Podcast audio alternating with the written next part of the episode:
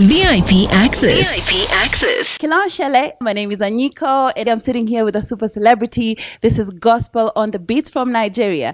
You probably heard um, a lot of songs he's produced. You might have not known that he was the man behind the name Gospel on the Beats. But today we're here back at my producer series. We're talking about him as a music producer and also as an artist because his album Flax is out, and you can tune in and listen to the songs on all digital platforms. How are you, Gospel? I'm great. I'm great, Anyiko. Nice to meet you again. Nice to meet you too. Yeah, the last time we saw was in Nigeria.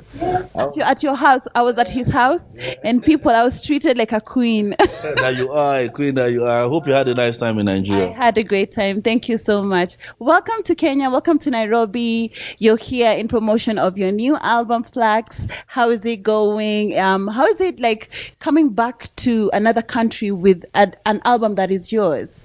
Well, it's been a very wonderful one. It's been amazing. It's been an exciting, you know, journey and uh, moment for me. And uh, Kenya, I call Kenya my second home, you know, and uh, this is actually my fifth time. And it's been amazing, you know, uh, media tour, uh, the hospitality, you know, from uh, Kenyan people. You know, it's just everybody's just happy. You know, uh, you guys, you look like you don't have problems, or you know, but but I mean, I I I'm enjoying it so far. So, before we get into your album, I just want to congratulate you for the work you do as a music producer. You know, you've worked with several um, A-list artists. You have artists you've signed um, to your um, stable. You've also produced for Coke Studio Africa, among many Pan-African projects. What would you say makes a good producer, and what what would you say made you who you are as a music producer? for me it's just uh, being able to push boundaries you know and uh, think outside the box you know because i would say there's no box you know so just uh, be being able to uh, to evolve innovate creative you know i try new stuff experiment you know never being afraid to try something new new sound you know and especially when it comes to being consistent you know and uh, I would not say go with the trend, but you need to understand what the trend is. Then you now add your uniqueness to it and look at where it's supposed to be, and then become like a pace setter. You know, so uh, I would say what has worked for me is just consistency and constantly improving and developing myself, uh, being teachable, getting inspired from the smallest thing, you know, and not uh, underrating any opportunity or platform to be able to express and do what I know how to do best. because there are such high expectations when someone ha- hears gospel on the beat just the name before they even hear the, the beat or the song do you ever feel the pressure to always deliver or are you ever afraid that I, I love this song and people might not love it or it might not be a hit I'm trying not to sound in a very, very pompous way. no pressure But see, maybe a few years ago, yes, because uh, at that point, you, you, I'm not really sure or confident about what I do. You know what I was doing then. But right now, if I'm to answer this question right now, I would say, you know, I, I would say I've always looked forward to a time like this. You know, where anytime you just get on that system as a producer, anytime I get on the system as a producer, I'm very sure of what I'm doing.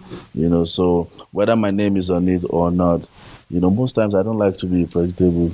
You know, I, I want you to just listen to great song and not even know that I'm the one. So sometimes I get really excited when people go like, "Ah, "That doesn't sound like you," but it's a dope jam. But you know, just because my name was on it, you know. So I, I like it comes in both ways. So no pressure at all. Like whether the name is there, whether it's not there. I know what people expect of me generally, you know, and I know what I expect of myself as well. So I just try to always beat my own standard, and I'm not in competition with anybody. I'm just in competition with my own self and my standard to constantly become a better version of myself, production wise. VIP Access VIP Access. On Africa Loud. And the other thing I love about you is you also have a passion to show how you make the beats. And uh, very few music producers in Africa are doing that. But if uh, I go to YouTube, I always find that you put like some tutorial of how you came up with the sound. Aren't you afraid that someone is going to like see what you're pressing and then they're going to do the same thing or where did this idea of sharing come from? Okay well uh, i come from the school of thought that uh, you you learn more when you teach. I feel like when you hold back everything you know then there won't be space for any to come in. Like a closed hands can't even accept anything. But when you open your hands and you give freely it opens you up to even more you know, then it's just like saying a channel through which water flows never runs dry. I don't know if you get my point. So if knowledge flows through me to other people, then it just puts me uh, in that position where I constantly have to develop and improve myself so that I can have more to share with other people. Then I, it also comes from an understanding of finding my purpose. You know, my purpose is to also help other people discover theirs and help them become better versions of the of themselves. You know, so understanding that, then I, I have to freely share with you know people and help them achieve greatness, and it's always a privilege to do that. So I think it's one thing to be a music producer and an artist, and it's another thing to be a music producer and artist, and you know want to go beyond just being a producer and producing your own record or producing an, an, entire album and you know finding artists to collaborate with. So you worked on this project for a long time you know the flax project the flax album which is already out. And um, it's really representative of the type of producer you are because we can see different artists from across the continent who you collaborated with. So if you could just maybe take us through the whole process of flax you know when did you come up with the idea and decided like i'm to have an album this is how it's to be and this is what i want to achieve and are you happy with um, the album? Uh, i would say yes i'm very happy with the album and uh, because uh, i worked really hard on it. You know i felt I, I cannot categorically say I give my best because I always feel like the best is yet to come, you know. But I always, I, but I put in really hard work, you know, at that point, working on it. And you know, like growing up as a young, uh, as a young boy, things you have on your bucket list, you know, and you just say, "Oh, I want to achieve this. I want to achieve this." And so, uh, coming out with my own uh, body of work has always been among you know the things that I wanted to achieve. You know, and for me, no pressure. It was more or less like I had a vision that to put out my first album, I wanted it to be a Pan African album.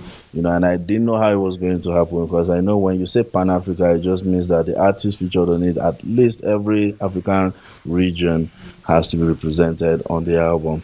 And you know, it's kind of interesting because when you set goals like that, the universe and God also just orchestrates, you know, opportunities and platforms to help you achieve. So I've always had the mind to, you know, put out a Pan African album. Then Coke Studio called me two years ago to be part of Coke Studio, and Coke Studio was also a Pan African project as well, you know. So I said, "Oh, great!" When I came for Coke Studio two years ago, and I met you know a couple of uh, you know other artists, and it kind of just helped me realize that okay, this vision of mine you know can be accomplished, and I took advantage of all the opportunities you know that I found. So beyond Coke Studio, randomly I would you know uh, find myself in the same space with certain great artists, and I would take advantage of it, you know, and, and do it. So, uh, but then officially I started recording three years ago yeah, before I came to Coke Studio, I recorded you know a few songs in my head. I'm like, okay, I want to start working on my album project. No pressure.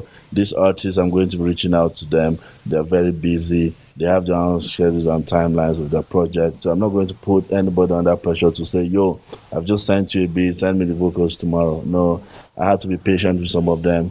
Some of them we started off and they had to finish up months later, you know. So I was under any form of pressure. And I didn't give myself a timeline to say at so so so yeah, I want to put out the album. The most important thing is to start, you know. So, and I started. So, three years down the line, here we are sitting and talking about the album. So, this this is VIP Access. VIP Access.